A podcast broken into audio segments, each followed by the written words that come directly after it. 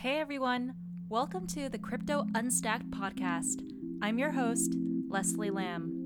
Wherever you are, whoever you are, crypto skeptic, half believer, or enthusiast, it's really great to have you tuning in to Crypto Unstacked, where we bring you a cup of crypto every week and unstack everything from crypto finance to global macroeconomics. This podcast assumes basic knowledge of crypto and aims to explore some more advanced topics about the crypto markets, such as trading strategies, lending, and derivatives. The Crypto Unstacked podcast is meant for informational purposes only and should not be considered as financial or investment advice. Nothing expressed in this podcast should be construed as a solicitation, recommendation, endorsement, or offer by Amber Group to buy or sell any financial products. Information expressed by the host or guest in this podcast does not necessarily reflect the views of Amber Group. This week on Crypto Unstacked, we chat with Shiliang Tang, co founder and chief investment officer of Ledger Prime, a quantitative crypto hedge fund based in New York. In this episode, Shiliang and I cover Ledger Prime's view on the regulated and unregulated crypto derivative space, the future of the Bitcoin ETF, DeFi yield farming and broader DeFi risks, and the role and future of stablecoins. We cover all this and more. Thanks for tuning in, and I hope you enjoy this week's episode.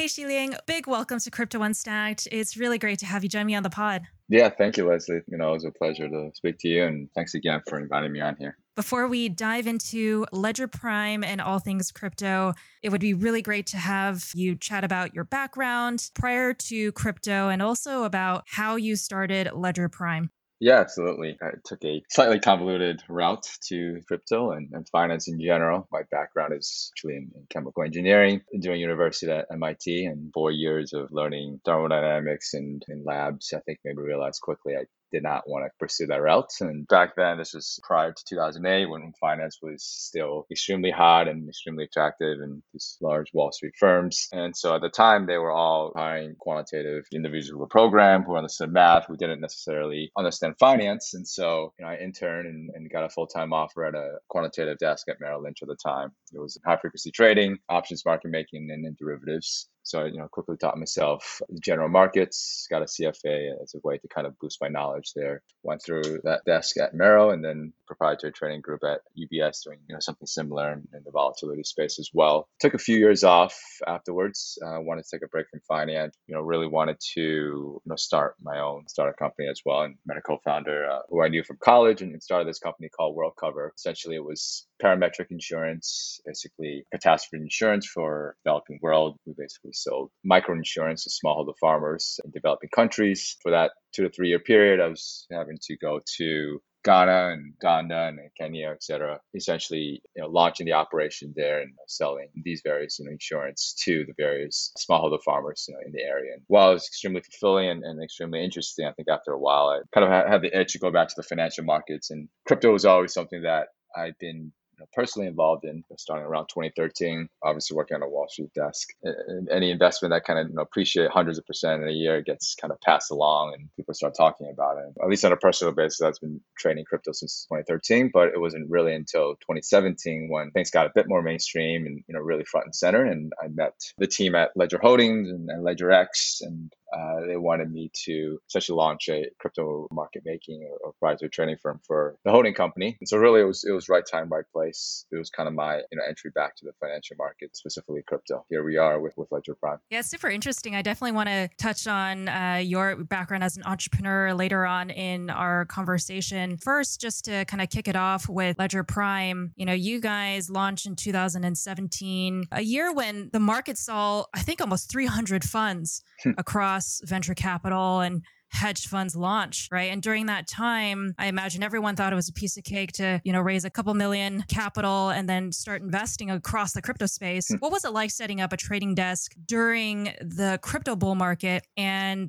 how did the fund perform during the crypto bear market that followed in 2018? Well, we, we started relatively late, I would say, in 2017, right? We started in Q4. We'd already seen what had been happening earlier that year, and we'd already seen the opportunities that were present. And so, really, it was just move as fast as you could, right? To the extent mm-hmm. that you, you can in trading markets. It's not like a you know startup or necessarily in the traditional sense where you can you know move fast and, and break things, right? You can't really uh, you know afford to do that, but at least try to move fast, you know, as, as quickly as you can. And, and so, my team and I we came from the traditional background, right? So, Johannes, my CTO, and I knew him you know, back at, at, the Merrill Lynch days. We had all these strategies that we were running back then. We had all this infrastructure and, and ideas. And so we knew that this inefficient market could apply a lot of the same strategies to that. We didn't necessarily understand all these tokens and, and ICOs that were coming online and the story with the teams. And, and we weren't venture capital, you know, investors, but we knew that we create you know a market neutral strategy applying a lot of the traditional HFT like strategies. And so that's what we did in Q4. You know, obviously we were maybe at a slight disadvantage in the sense that you know we're operating within the US. We were pretty close to regulators. We couldn't necessarily take advantage of kind of the global opportunity that at the time was existent in crypto. But back then things were extremely inefficient. So even sitting in the US, you could take advantage of it. To a certain extent, I think that all of that saved us in 2018 as well in the bear market where everyone or a large part of, of the crypto investment world was you know extremely long and, and obviously it was extremely grueling and a long bear market. But you know us as, as a market neutral fund without necessarily directional exposure, we dipped very well in 2017 obviously and fairly well in 2018 as well. And that actually allowed us to build the track record that we needed to you know set up a proper you know hedge fund at the uh, end of 2018 and actually raise you know, outside capital outside of uh, our holding company. You know we've continued to adopt the same mentality of market neutral strategies, not necessarily exposing ourselves to the whims and volatility of, of this market. And to a certain extent, the markets are still, pockets of it are still as inefficient as they were back a couple of years ago. Did you launch with an investment thesis? I mean, I think our investment thesis was that this is an extremely nascent um, and volatile asset class, inefficient. It will take many years before traditional, very, very smart money would get into the space, while the space wasn't extremely scalable in the sense that you can't deploy 100 million plus in a market neutral HFT like strategy. The, ROI was going to be extremely high, you know, deploying these these strategies that, you know, could take advantage of this this lack of infrastructure or lack of traditional, you know, institutional smart money for at least the next few years. And so that was our mentality at least. Right, right. So no bias towards, I guess, certain coins whether it be Bitcoin or Ethereum or you know other types of altcoins? Yeah, I would say our um, instead of biased towards a certain sector or coin, we were extremely biased towards derivatives, right? Mm-hmm. Not necessarily just because that was our background, but really just looking at traditional assets and seeing that the derivatives markets generally are you know 30, 50, or 100x the size of spot markets. We knew that if if crypto was going to stay and be another asset class, um, that it would follow a similar path path, right? And so, you know, we made a conscious decision back then, even when derivatives weren't necessarily as large as they were now, to really just focus on that and, and options and try to grow the space there.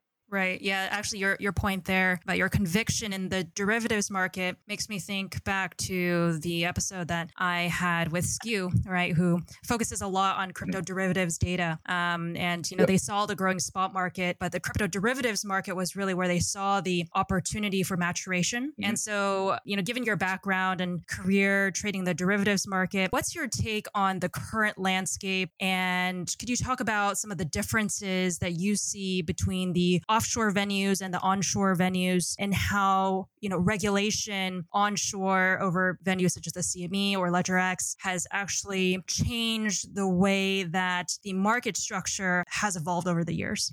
Yeah, absolutely. I think that's a great you know, area to dive into. So unregulated futures and, and, derivatives in general, they make up an average any given day, probably more than 90% of, of the market share, right? So, you know, for options, even you know, up until last month or last couple of months, because the CME option has actually gotten you know, decent traction.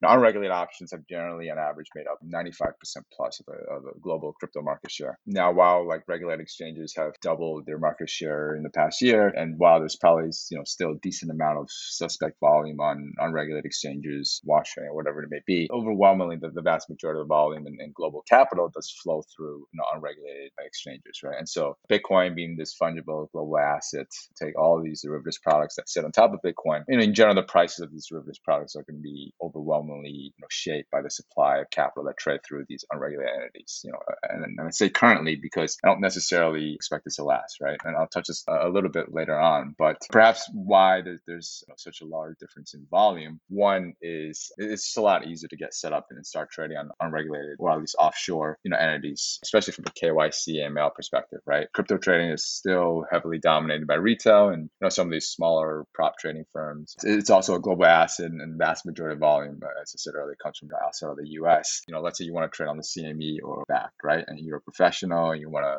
algo trade and, and access these markets directly. Well, you, one, you basically need a direct relationship with the futures you know, uh, FCM, right? Which is you know pretty cumbersome process. Um, basically rules out smaller funds, makes them you know pretty much impossible for retail traders, right? Uh, you can access it perhaps if you retail through a brokerage house like a Schwab or TD Ameritrade, um, but you know sometimes that is pretty difficult for foreign investors um, retail investors. And so, really effectively, you've cut off kind of two of the largest segments of crypto trading pie already non US investors and, and, retail and smaller funds and, and, trading groups. And on top of that, while some of the regulated products enable margin, maybe around the 40% mark, you know, these FCMs and brokerages will apply an additional margin on top that sometimes we effectively make the collateral requirements more than 100%. And so, as a result, dive a little bit deeper and you look at the pricing of these products, let's say just call option on Deribit or OKEX, which are are two offshore entities versus LedgerX and, and CME. Deribit you're, you're posting maybe 10% collateral, whereas on CME or, or LedgerX, depending on your FCM relationships, you know, the sale to make a call option to cost you 100% or even more margin, right? Now, regardless whether you think that's actually good or, or bad in terms of the collateral that's needed, the, the cost of capital is going to be orders of magnitude higher, right? And so, you know, market makers, you know, they're not stupid. They're going to price it in. And so, really, to buy these options, you're going to be paying orders of magnitude higher prices, frankly, wider spreads as well, right? You know, you can expect spreads that are maybe 50 to 100% more on some of these exchanges versus, you know, the offshore counterparts. And really, especially for the low premium options, because it's just really not extremely capital efficient for a short seller to lock up that much capital for that little premium or yield, right? So that's just one example. We can go into the futures markets and it's the same deal. So a lot of it is just cost of capital you know, as a result of these regulatory barriers. Right. And the name of the game, trading, to my understanding, is finding opportunities that enable capital efficiency. Everyone has one balance sheet to work off of, and it's a matter of how you can allocate funds in the most efficient way across the different venues that you're trading on. And I think derivatives makes it much more mm-hmm. efficient for traders to be able to express their views much more than the spot markets at least. So why the focus then on the CME? I mean, you had mentioned that mm-hmm. you know you have really a high cost of capital trading there. You have about 35% margin requirement, right? So you need a lot of collateral to be trading there. Why why be a market maker on the CME? Yeah, I mean, we're, we're market makers everywhere, both onshore and, and, and offshore. But one, we're, we're taking a, a longer view. We're, we're, still generally quite positive on, you know, many of the regulated, you know, entities like LedgerX and, and CM. As a large U.S. institutional money flows into the space, they're going to need to use regulated exchanges, not necessarily because they don't care about cost of capital or they don't trust some of the offshore, you know, entities, but a lot of times it's just dictated by U.S. regulations, right? And so you can take an example of what's been happening on the CME, both in the futures and options market in the past couple of months. Up until I would say April-ish or, or May, CME options really hadn't seen much traction, but in a few days and you know subsequent weeks um, there have been days where the CME options market share has made up, you know, 20 or, or more percent of the you know, crypto options volume, right? And the CME futures uh, market has grown healthily as well. What's been happening, in the, you know, in the background is there's been a new multi-billion dollar asset manager uh, w- without kind of uh, you know doxing this firm has gotten into the space they've started to uh, create these these kind of uh, harvesting products using options uh, on Bitcoin. With a balance sheet, they've you know, managed to create a, sizable volume, which actually has started to leak onto some of the uh, offshore you know markets as well, such as you know, such as Deribit. The point I'm making is if one of these large multi-billion asset managers, you know, from the traditional world get into the space, can have such a large impact on the crypto derivatives markets already. You know, just imagine one five or, or 10 of these firms get into the space and the only venue they can use is, you know, a, a regulated entity on the US, right? We really truly believe in, in the growth of the space and that traditional institutional money will come. They'll only be able to use regulated entities you know, you, you kind of have to be patient, you know, and wait for when that money actually arrives, right? Whether that's six months or a year or two years. I don't know how many more of these, you know, large firms are getting like like this individual firm did past couple of months, but you can bet that, you know, they're only probably going to be trading on these regulated entities. Mm-hmm. Yeah, you had mentioned uh, structured products and how, you know, large institutional investor is finding ways to be able to package that up and, and sell those on to clients. I mean, I think mostly in the space right now, we're seeing a lot of uh, volumes for vanilla options. You can have, you know, speculators buying calls, uh, miners buying puts, coin holders selling covered calls uh, if they're willing to sell Bitcoin in, into fiat as the market goes up, or the other way around. USD rich investors who are really bullish on Bitcoin to be in the market and kind of buy at more depressed prices, right? And, and these are all very much straightforward vanilla options that we're used to seeing. But on the structured product side, there's definitely interest, but I'm just not sure like how much volume is actually being pushed through the door uh, when it comes to these more exotic products. Have you seen pickup in interest on your desk uh, for those types of products? What are your your thoughts on the growth of this you know sub sector within the option space? Yeah, I think there's definitely been a, lot more interest and, and, certainly picked up. I would say actually, especially offshore and, and out in Asia, given the regulations in the US, it's a bit tough to create these and, and trade them on regulated exchanges or especially in, in the OTC markets. But certainly, I think in the OTC markets offshore, that there's been more demand, especially from perhaps some of the lending desks, you know, who are taking on a lot of you know collateral uh, uh in exchange for their cash, Bitcoin. And so with this large Bitcoin inventory inventory or Ethereum inventory, they can create some of the you know structured products such as you know double no touch options or just generally downside or upside yield harvesting instruments. And, and, these structured products have been immensely popular in traditional assets, especially on Asia or in Hong Kong. And so a lot of the investors, high net worth investors or, or institutions out there have seen these products before. And so they're very comfortable with these products, you know, already, whereas on the US side, perhaps less so. And so we have seen a pickup in demand. And I think that's actually skewed some of the markets in, in and especially recently given Bitcoin and, and some of the large caps have haven't moved nearly uh, as much. If you look at the implied vol markets, the vols have been severely depressed. A lot of the wings and the options, typically where you will find, you know, some of these products selling options to generate yield, they really pressed the, the vol, implied vols uh, of these wings, you know, on the option surface. It's actually had a, a pretty large effect on the general crypto options markets, you know, especially during a quiet period like this for Bitcoin. Yeah, it's interesting to say quiet period because it seems like on the altcoin side of things, it's all the rage, yeah. right? Uh, given what's happening in DeFi as well. And we'll talk about that a little bit later. You know, what are some other types of macro trends you've seen over this past year? We touched a bit about the growth in options, especially on regulated exchanges like the CME. Are there other notable trends that perhaps you didn't expect coming into this year? Yeah, I would say, at least in crypto, I would divide this year in, into two sections. Obviously, pre, you know, March 12th and after March 12th, because I think the markets have behaved a bit differently, you know, before and after. Obviously, before things were a bit normal, while the markets kind of were a bit slow to, to catch up to what was happening on the COVID front.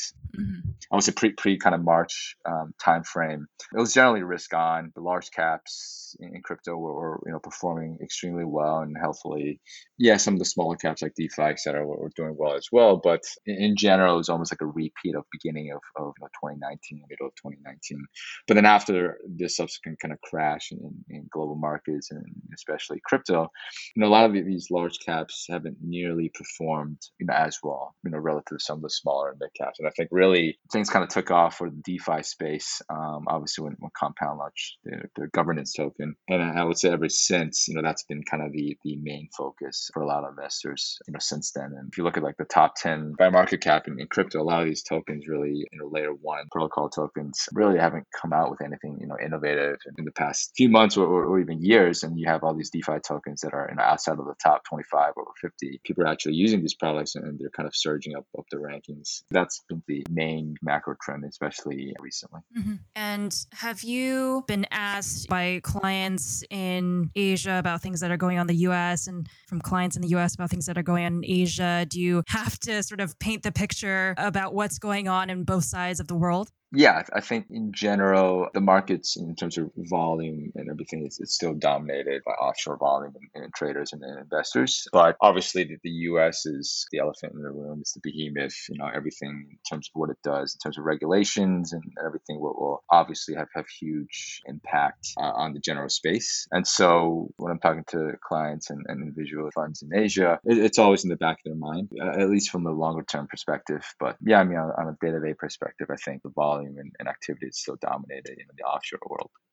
You know, talking about the long term and what will bring more adoption of crypto, I guess specifically Bitcoin to start, something that you and I are both very interested in is the Bitcoin ETF mm-hmm. narrative you know, with the recent changing of the guard in the SEC, we've yet to see who will actually fill the place of Jay Clayton, mm-hmm. uh, who's a well known crypto skeptic. Mm-hmm. And during his tenure, oversaw all the applications for the Bitcoin ETF. And it, it, seems like the crypto space is quite hopeful that someone would step into that position who is more of a crypto bull and who's willing to give this Bitcoin ETF a try. And so I'm just kind of curious, you know, what are your thoughts on the chances of a Bitcoin ETF launching and whether this ETF would actually impact the demand that, uh, for example, Grayscale's Bitcoin investment trust will have over the coming year yeah, I mean, I completely agree. I think we all know that, you know, Jay Clayton hasn't been the friendliest sheriff towards crypto. And just based on his comments and the fact that he works within the Trump administration, is, is close to Trump and, and, Trump officials, obviously being not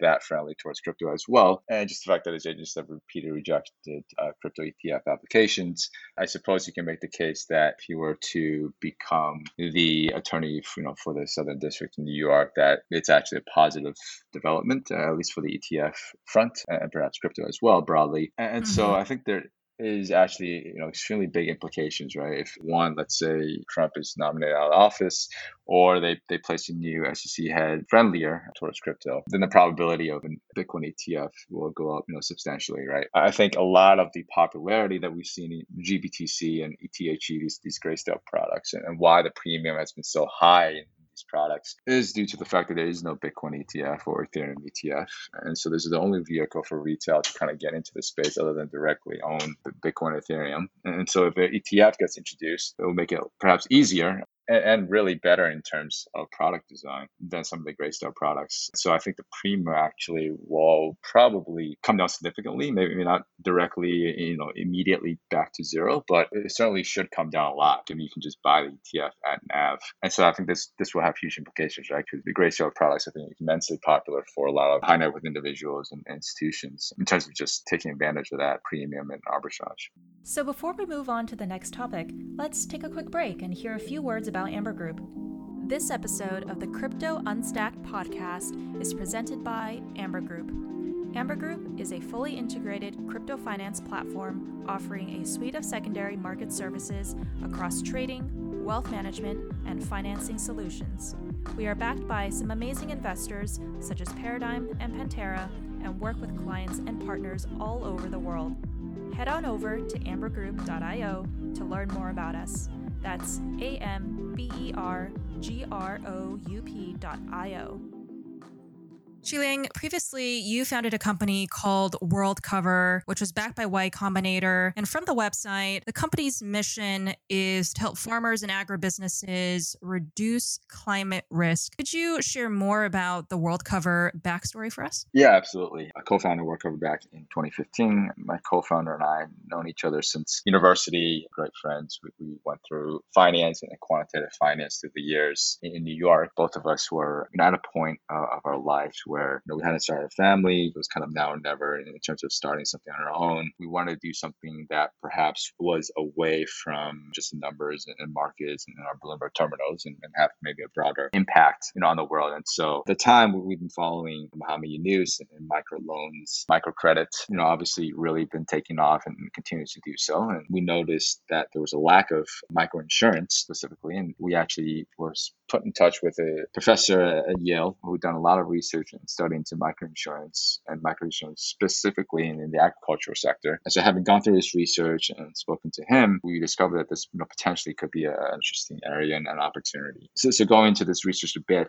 you know, he had done a lot of research in rural Ghana, specifically with, you know, maize farmers, sorghum farmers. And basically what he discovered was that, you know, a lot of these smallholder farmers weren't capital constrained, but really they were risk constrained. And what I mean by that is, you know, his experiment essentially gave a group of farmers capital, you know, let's say $100, and another group of farmers insurance policies, right, to protect the crops. And what he discovered was that the farmers who received the cash found insurance, mostly just save that as a rainy day fund. Whereas farmers who received insurance, you know, actually invested more into the farms and felt safer and more comfortable to take greater risk in terms of investing into the farms. And as a result, often their outputs increased as well. With their increased outputs, they will be able to save and in subsequent years, you know, increase the output further, right? That was kind of a novel discovery at the time. We took that and created a product of microinsurance to make it low cost because obviously being impossible to assess the damages individually like in traditional insurance in the field, across you know millions of farmers across Africa. And we chose Africa at the time because that was the largest pain point for them. But we basically packaged it with you know satellite data and remote sensing, along with mobile money and, and mobile phones, because the mobile phone penetration is extremely high across Africa, and everyone uses mobile money or as their kind of mobile savings bank account. So we created these products that sat on top of this technology, which which really made it low cost, cost effective, and instantaneous, really, because you know when a disaster hits, they need to get the, the money and the funds immediately. And so we created these microinsurance products, packaged it, and connected it really with global capital pools, right? So these are reinsurance firms or asset managers that wanted this uncorrelated exposure to this asset class that obviously, you know, rain in Western Ghana uh, wasn't going to be correlated to the S&P 500, right? So a lot of these asset managers and pools of capital were extremely interested in this. That was product market fit, right? So, and the company is still going. I'm still an advisor. I was a CEO for three years learned a lot, went to you know numerous communities um, across Africa. But I think you know after a while, it just took its toll on me in terms of the travel and also just having to deal with you know regulators. Uh, obviously, given that it's an extremely you know regulated product and insurance, I think it was overall a, a uh, great experience. And you know, I kind of wish that we were able to kind of tie in uh, the developments in, in crypto recently. I was just about to ask, yeah. yeah. you know, perhaps in like stable coins and just these cross border transactions, think it would have made things a lot easier actually with this knowledge and, and, technology now versus back in 2015 or 2016. Right. Yeah. 2015. Oof. That was when yeah. Bitcoin was in the $200 range, I remember. Um, yeah. What a time. So that's super interesting. Parametric insurance then covers the probability of a catastrophe happening versus like a typical insurance, which which only covers you know once something happens. Yep. So traditional indemnity insurance, it's kind of where you assess the losses. It only makes sense uh, from a cost perspective if the value of your insurance is extremely high, so you can charge a higher premium. Mm-hmm. Um, you know, for that. For with with you know micro insurance, the the you know what you're actually covering is probably only a few hundred dollars worth of produce and products. And so the cost needs to be extremely low, right? It needs to be dollars. And so with that kind of cost structure, uh, it would be impossible to deploy a traditional insurance model. And really what parametric insurance does is yes, there's going to be basis risk in the sense that it's not going to be 100% coverage when suppose let's say a disaster strikes or there is no disaster. But yes, exactly as you said, it's basically a probability based on historical data combined with live sensing from satellites and on ground you know, remote sensing tools to predict when a disaster actually hits and then make a payout based on behavior that's remotely observed. Super fascinating. And do you have a class of farmers that you've studied, you know, over the past couple of years that have seen a dramatic difference in the success of their business, kind of going back to what you're talking about earlier, as a result of having this type of micro insurance? Yeah, I mean, we've been in Ghana for going on five years now, especially in, in the Upper East and, and, Upper West regions. We've um, established a pretty large footprint you know, in Ghana over the years. And certainly we, we've started to introduce, as a result, other products as well, right? So so we started with microinsurance and then we combined that over the time with credit because they still need credit for you know, pre-season buying of, of tractors or, or seeds and, and, tools. And so really, you know, while we started with microinsurance, as we built up the trust, as we built up communities over the time, we started to introduce a lot more of these other financial products to these communities and really have you know helped them lift these communities up from perhaps necessarily say poverty, but hopefully have made their businesses you know a lot more profitable. Right. Yeah, very, very cool. You know, speaking of agriculture and farming, DeFi has been the talk of town lately, and the term yield farming mm-hmm. has been memed into existence by crypto Twitter. you know, everyone is scratching their heads about the craze around yield farming, wondering just where all the yields are coming from. And I know this is something that you think about, and I'm sure other people have asked you as well. So let's start off with the most obvious question here Where does the yield come from? from a variety of uh, venues. It's funny because, like, liquidity mining is not necessarily even that well all of this space is new but it's not necessarily that new right? I, I don't know if people ever remember like FCoin back in the day that to a certain extent was almost like the first, right? I mean, it basically rewarded people for making trades on the exchange back in 2018, or, or even like Synthetix back in 2019, where they rewarded SNX tokens to users who helped add liquidity to the uh, sETH, ETH pool on, on Uniswap. A lot of it is basically just either transfer of value from the future or from early stage investors and, and equity holders to groups of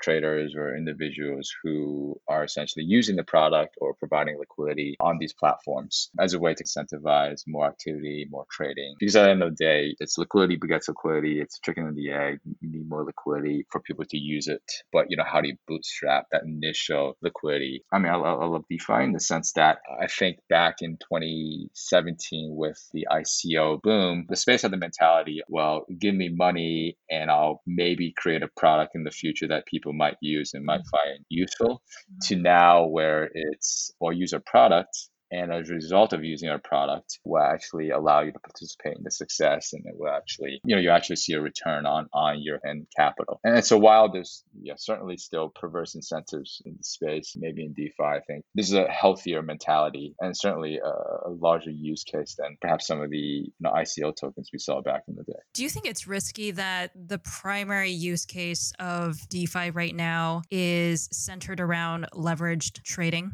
yeah, I mean, I, I, think there's many risks. Leverage certainly is is one of them. Um, to the extent that you, are seeing leverage break down on, on established centralized platforms like BitMEX and, and some of these other exchanges, mm-hmm. um, the fact that there's perhaps leverage deployed on DeFi protocols and, and platforms should scare everyone. We already have seen this breakdown in Maker and back in March. I think we'll see many more like that during volatile times. Yeah, I mean, I think it's extremely scary. I think it to a certain extent holding back a lot of the larger pools of capital. While there's a great opportunity, they're holding back on participating in this space, not only because of the leverage, but also just either the hack or the gamification that's available or the general lack of insurance in the space. So I think leverage is definitely something that could continue to, to present an issue for the space in DeFi. Right. And is a fund like Ledger Prime able to touch DeFi given the regulated status? Or are, you just interested from a PA level trading with your own capital? Yeah, I think definitely from a regulator perspective, it presents challenges. We do dabble in it a, a little bit. Given our background in market making and just understanding liquidity provisioning, I think it's a great skill set for, for these markets because that's essentially what users are incentivized to do, right? And the opportunity, the ROI at least, is extremely large, upwards of 100% or more on markets such as Uniswap. Obviously, not very scalable in the sense that you can't deploy tens or hundreds of millions, you know, perhaps, of capital and be able to sustainably generate that kind of ROI over the long term, even though that kind of capital is obviously deployed in a compound and elsewhere. I don't think we expect it to last, you know, for four years. But yeah, I, I think the opportunity is, is extremely attractive if you have a few hundred thousand or, or low millions to kind of deploy and you can get extremely high ROI on it. Yeah, I guess it's all about risk reward trade off um, Yep. and your tolerance for risk as as a trader, right? And market participant more, more broadly. Yeah. And another question is the increasing role of Tether in DeFi. More and more platforms like Aave, for example, will start to accept Tether as collateral. Do you think it's sort of just doubling on the risk if these platforms do accept Tether more broadly? Does Brock Pierce's run for presidency increase the scrutiny even further? What's your general thought there? Yeah, certainly we've all had our conspiracy theories on Tether um, over the years. I think Tether hasn't necessarily done itself any favors in, in terms of what it's done in the past or its lack of transparency. Generally, Tether has done a lot of positive for the space. And I think a lot of that is a direct result of introducing a, a stable coin, being the father and, and giving birth to kind of the stablecoin movement. And subsequently, we're seeing, you know, all these other stablecoins taking off. My belief is that stablecoins have acted as the bridge to connect, you know, a lot of the, the day-to-day, you know, retail and, and average individuals in the world to the crypto world, right? And I think it's that's done a lot of good in terms of adoption and use cases for crypto and, and just a general broader world as well in terms of cross-border transactions, import-export businesses. So so overall, quite mm-hmm. positive on, on Tether. I think yes, it might introduce some regulatory scrutiny and, and risks. I think it's overall a positive for the space. Yeah, I think I'm aligned with you there. At least here in Asia, it's all what anyone trades, uh, stablecoin wise, and you know trades and uses. Of course, their monopoly, I'd say, as a stablecoin remains. Talking about DeFi, I know Ledger Prime is participating in a more active way uh, in trying to bridge the institutional and perhaps retail participation in DeFi via something called the Chicago DeFi Alliance, uh, which includes many other firms as well. And you guys were the newest member to be included into this alliance. What do you look forward to learning as one of its members, and why join this alliance in the first place? Yeah, I think the way it was marketed or presented maybe publicly is that, you know, this is a great way for these protocols and projects to learn about the traditional markets and, and get connected to traditional firms, traditional pools of capital. It was set up as an advisory business. But but really I think what is going to happen is the traditional firms and, and traditional managers like ourselves are going to learn a, a tremendous amount from just working with these projects, right? I think at the end of the day, we're not experts, you know, in this space. We're not crypto native, you know, managers. A lot of us don't necessarily completely understand the code and, and what exactly is, is going on under the hood. But informing this group and being connected to uh, uh, these projects, I think, you know, what we can offer obviously is our expertise in liquidity provisioning and, and whatnot. But really, it's it's actually, I, I think, at least a way for many of us to learn more about the space, keep our eye on the space, knowing that it could one day really take off and be institutional. And so being connected with these firms early on, I think hopefully will, will yield a lot of dividends down the space for, for firms like us. Excellent. Shiliang, it's always fun hearing about my guests' contrarian take on the space. What important truth about the crypto space do you believe that few might agree with you on? Hmm.